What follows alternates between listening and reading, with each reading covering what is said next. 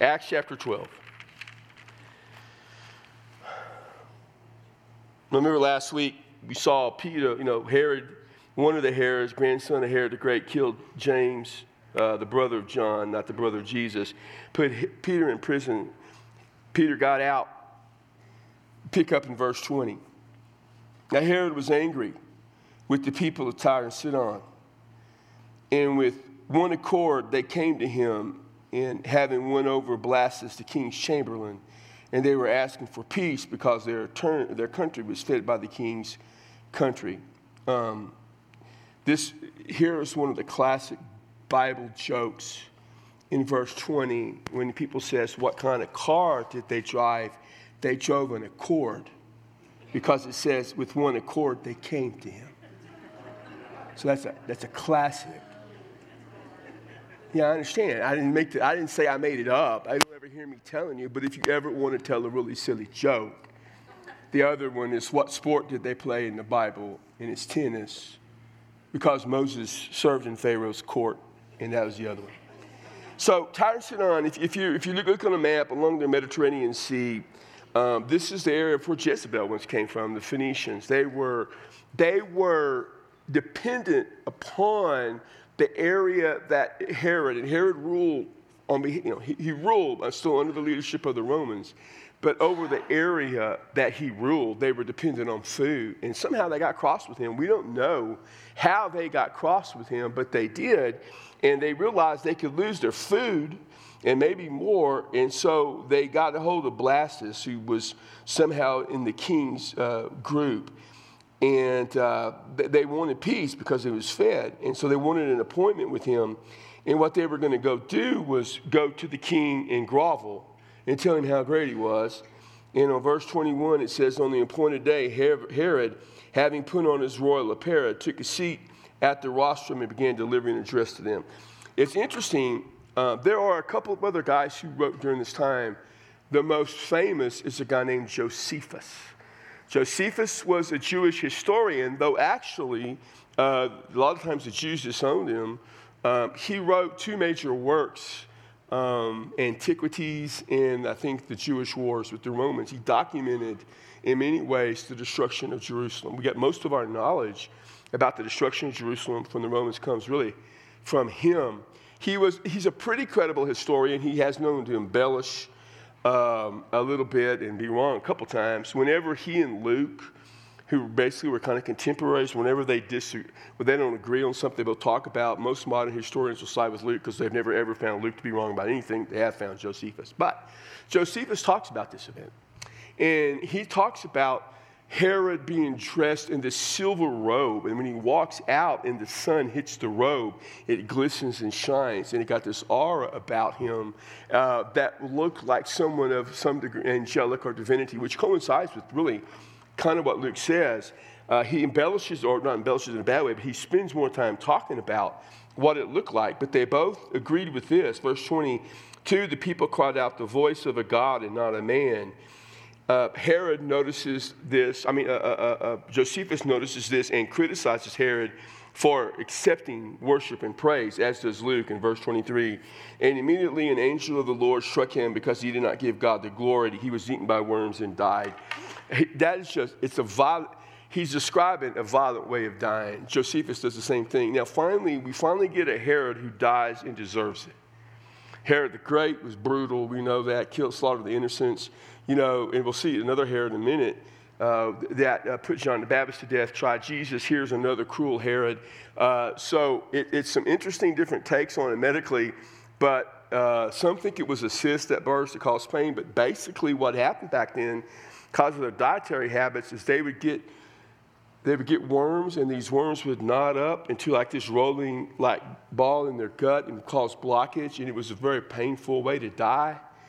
And uh, Herod, I think, I think several days, almost a week, I think Josephus talks about that. So he died a very painful and violent death and then went to hell. And it didn't get any better. I, I, you know, I just tell you that because sometimes it's good to see the bad guys get in this life what they have coming. I know that's morbid from a pastor, and you want me to talk about the love that we should have for Herod. but I'm not.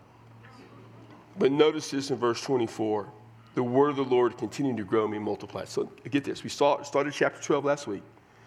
Herod was ruling. James was put to death. Church was persecuted. Things looked hopeless. Now, Herod's dead. Peter was freed. And the church just keeps on growing. Luke wants us to, we see all these things going on, and Luke keeps reminding us and sharing with us the growth of the church that, that Christianity, when I say the church, I mean general, that the, that the Christian movement, what back then they called it the way, just keeps growing and keeps moving, that nothing can get in its way. And one by one, that which opposes or tries to block the church is defeated. You saw Ananias and Sapphira get defeated. Paul, in his efforts, got defeated and he actually got converted. Here you see this initial persecution get defeated. I mean, you, you just see God continually to work. So it's an important thing to note. And, and, and I think for us to remember that we meet opposition in life because of our faith. We meet things that obstruct us, that, that make life difficult. We're going to get past it. We, it was a church we struggle. We see that. Now, right now, our church doesn't get a lot of that. And, I, and I'm thankful and I praise God for that. But we still have things that block our path, we, we, we have to look and see how is God going to work to get us past it? Because He is. And in your life, you have to think that way. In your life, you have to understand that God provides a way out, over, or through all the situations you find. So that verse 25 says this Barnabas and Saul returned from Jerusalem when they had fulfilled their mission, taking with them John, who was also called Mark. Now, this, we don't, this doesn't necessarily mean this happened immediately one after the other. After Peter uh, was released, or, or, excuse me, escaped, at some time, um, uh, this Herod died around 44 BC, maybe a little bit after, right around that, and then it could very well be that a couple of years may have passed to verse 25. So just understand a little bit of time passes. This, this chapter covers a larger period of time than like a week or a few days that we, we kind of think it does. It looks like way. They wrote in a different style back then in the East, in the Hebrew people did, and even Luke, as a Gentile did. But telling us about Barnabas and Saul sets up chapter 13. Also with John Mark, who, by the way, as I shared before, was a pivotal figure. He wrote the Gospel of Mark. He was close to Paul, had a falling out with Paul, which we'll see in a couple week or two, but then was, was got reconciled to Paul, was close to Peter because many believe, as and I do, that most of the information in his Gospel of Mark came from Peter. So he becomes a pivotal person. First, chapter 13, my Bible has this, uh, my version, my, the first missionary journey. We see something happen. Now, up until this point, people have gone to share Jesus. We should assume that there had been a great mass leaving of Jerusalem to go to a lot of different parts of the world. We know uh, that some of the apostles went to different places, uh, India and Egypt and places like that. Uh, we've already had documented a couple of guys went to some places. We know there's a church that already started in Rome. We were told that you know people from Cilicia uh, uh went over uh, from Crete and other places. Cilicia went over to um, Antioch to help plant that church, and so we, we see that. But we're, we're about to go, what Luke's about to do is focus on now Paul. Peter is going to play a minor role. He'll, Peter will come back in in chapter 15, and we're done with Peter. After chapter 15, we're done with James, the brother of Jesus. Really, for the most part, it's all about Paul. We're, we're going to see the prominence of Paul and his evangelistic efforts come forth. And so we're going to get on this first journey. Most of you probably have a Bible or access to a Bible that lists the journeys of Paul. Uh, the first one went to uh, what we would say basically today kind of Turkey. Back then they would call the province of Asia and a few other places, but that Asia Minor, that area. And, and this is not the European uh, evangelistic efforts. That is the second and third journey uh, that you see in the book of Acts. But this journey, we'll spend a few weeks in it and see some key things. But I want you to notice what happens because what, what what we're going to see a little bit of here is what we call ecclesiology. Ecclesiology is the doctrine of the church. The word church comes from the word ecclesia. The word ecclesia is, um, Joe, I saw Joe. Where's Joe? Joe, tell us what the word ecclesia means. Assembly. Yeah, and it comes from what two Greek words? Out of. And you were going to say kaleo to call? I just had to do that to you, Dr. Andrews. I hear so much about how smart you are. So I'll put you on the spot. Yeah. So it comes from the word to call out, out of, which is the easy of the two, and uh, from, and kaleo, to call, to call out. And it means assembly. And he thought he was going to get away just with saying assembly, but I put him on the spot even more. And so, anytime you have an ology, comes from the Greek word logos, the word of. So ecclesiology is a word about the church. And really, it has to do with things like church order and the way the church is structured. And we see a little glimpse of that in here, but it's an important part. And what we're going to see early on is the relationship between the personal call someone feels upon their life by the Holy Spirit and the Holy Spirit working through the church to affirm that call. In all cases, it's the work of the Holy Spirit, but He does it through the individual experience and the church recognition of all that. And so, what we see over here in verse 4, excuse me, in verse 1, there was at Antioch in the church that was there, the group ones called out prophets and teachers. Now, there were other people of gifted qualities, and, and we know, know a lot of gifts. I'm not going to go into a thing about gifts. We, I know people sometimes say, How do I know my spiritual gift? I, I, it's very simple. I'll, I'll, just do a quick thing on gifts.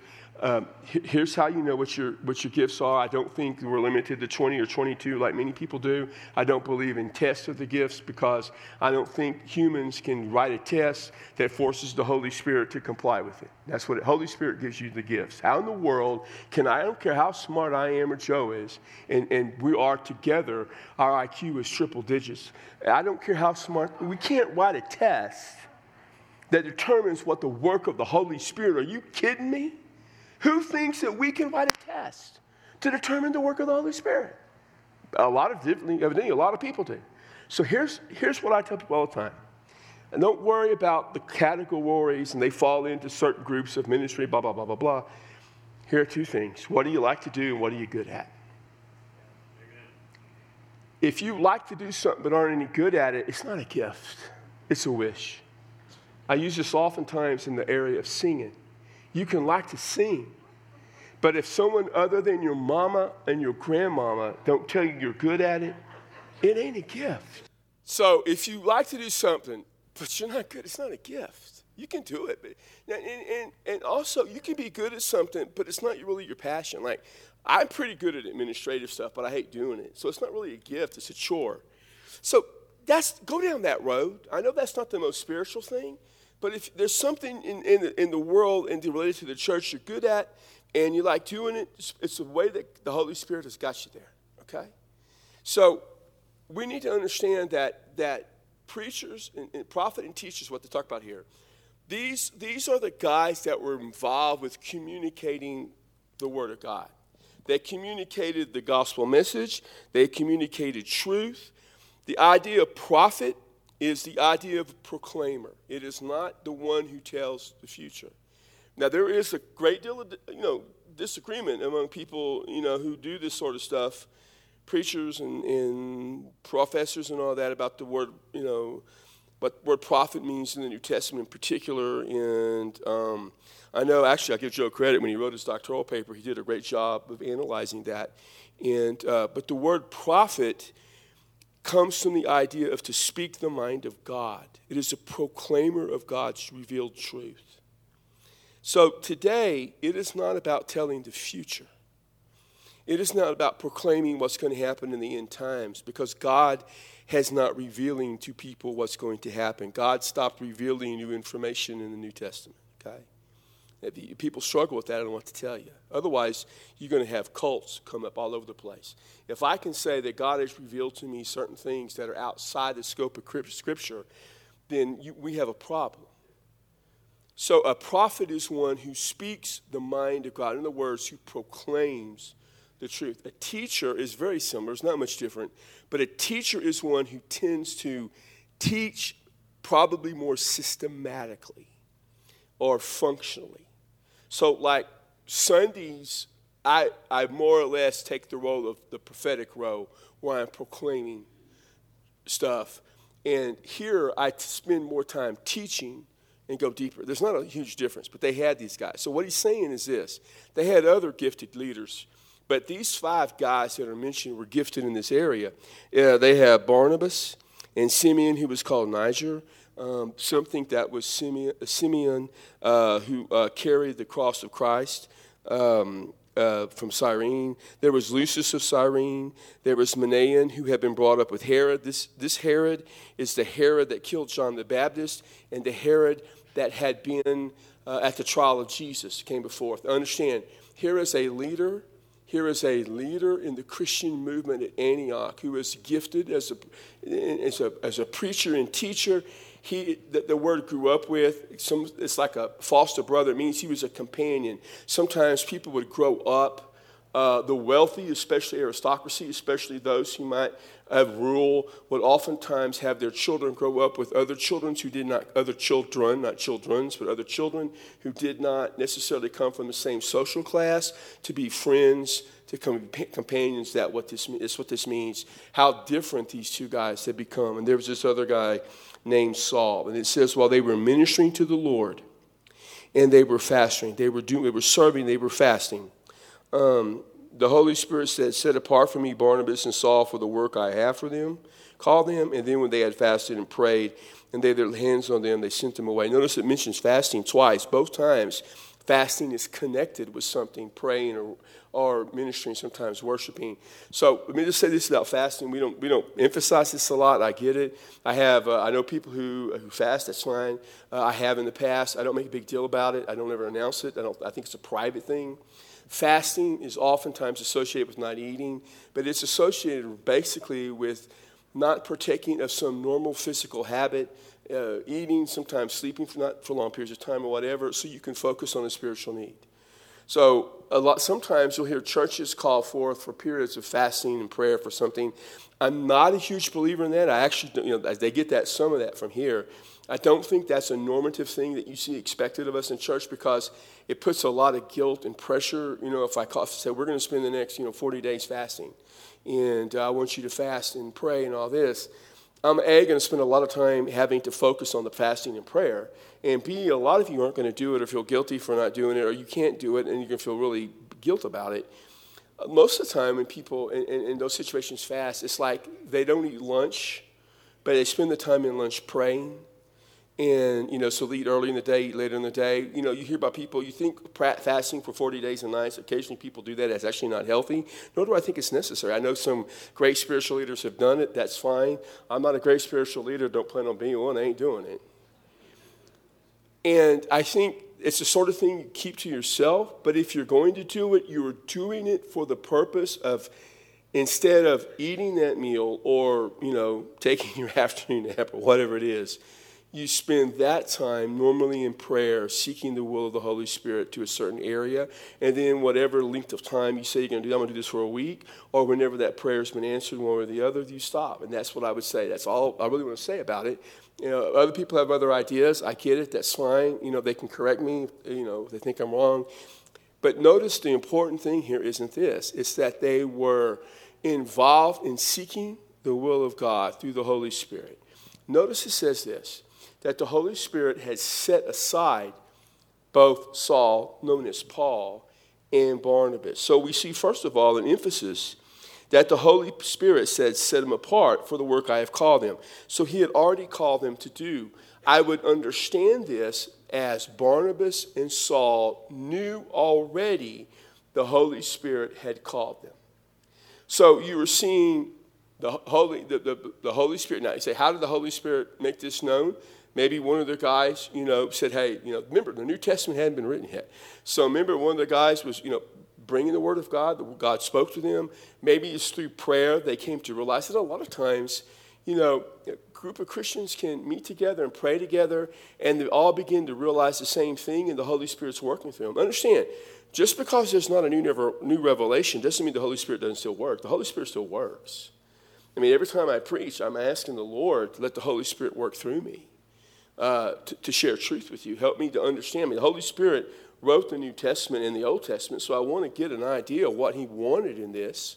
So I'm saying, help me, Lord, understand. Help the Holy Spirit reveal to me. Help me understand exactly what it is He wants me to say so that I can do that. So, I mean, that's all, it's all legit. Legitimate. What you have here is a recognition that not only did the Holy Spirit work to set aside these two guys, but the church had an obligation to recognize that the Holy Spirit did that. And so, in doing that, it says they prayed about it some more and then they laid their hands on them and sent them away. In other words, they recognized. Now, here the laying on of hands, oftentimes we as Baptists especially associate that with ordination. That's not what that means. I, I have come a, a, a long time ago, I came to an understanding that our concept of ordination, while biblical in the sense that it's not against Scripture, laying on of hands especially, is not necessarily called for. In other words, there's not a mandate that we ordain and, and, and, and set aside uh, with laying on of hands or officially voting someone in, in, the ministry and saying, okay, now you're it. And, and that all of a sudden, once that happens, then all of a sudden I have gifts and all of that. I was ordained in uh, 82 and I was really young. I, they, I was too young for them to ordain me. I know that now, but I had shown the promise and served on the church staff that I had and all that. But what the ordination really, the importance of it was, was listen, when I knelt there and all these guys laid their hands on me, first of all, it's kind of gross.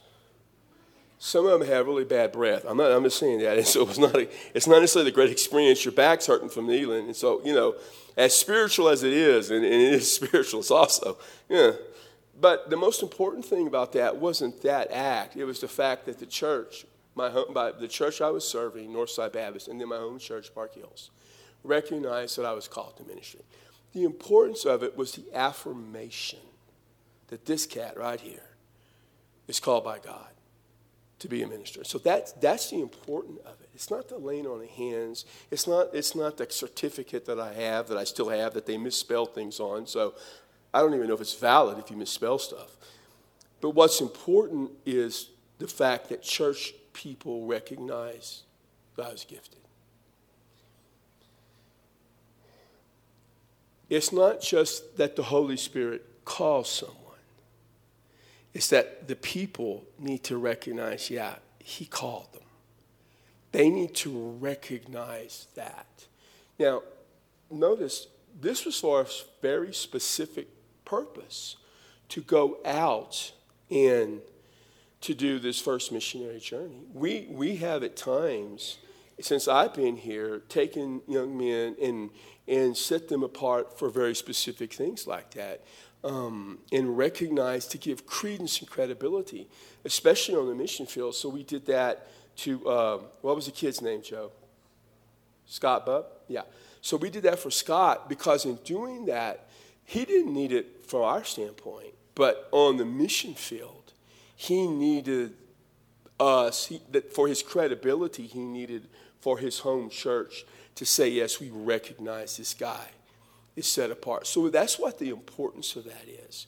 So, what we see here with the setting apart of Paul and Barnabas is the Holy Spirit moved, and these are guys who's obvious. The church recognized that, but they also recognized it for a very specific purpose. Paul, in his letters, writes that no man set him aside, that his apostolic credentials are owed to no human being, but to the Lord only. So Paul does not look at this event as validating his ministry at all. What this event is, is a recognition by the church that Barnabas and Saul are the ones the Lord is going to use on this journey. Now, this is important because whether they understand or not, this is the first systematic, detailed, organized journey from a church to a, an area that we know of. And this, this, this is I mean, the first account we know of where these two guys go and to do that. So that's what you have here. That's why this is important. But it is from this passage and others that we see and we recognize the importance of setting people aside. And we can do it for a variety of reasons. We can do it, I've seen it done um, when a guy goes and plants a new church, someone who's already been ordained and already set aside. But I've, I've known churches to say, okay, this guy is coming from our church. He's going to go plant a church somewhere else. And so they'll, they'll have a special time where they, they recognize that and send him off. Uh, it's not an ordination. He may or may not have already been ordained, but it's a recognition of that. I've seen it in people going and doing um, know, on the mission field. When I left my first church, uh, I had a group of my friends. I didn't ask for this, but they came. As I was making a move to go to the valley, they came and they, they laid hands on me and said, We just want you to know that we, we recognize you going and doing this. So, you know, that can be an important thing.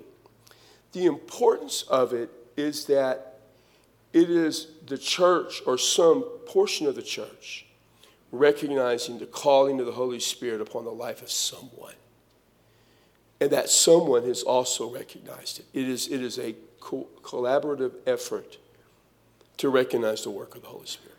So that's a really cool and critical thing. And then next week we'll see the kickoff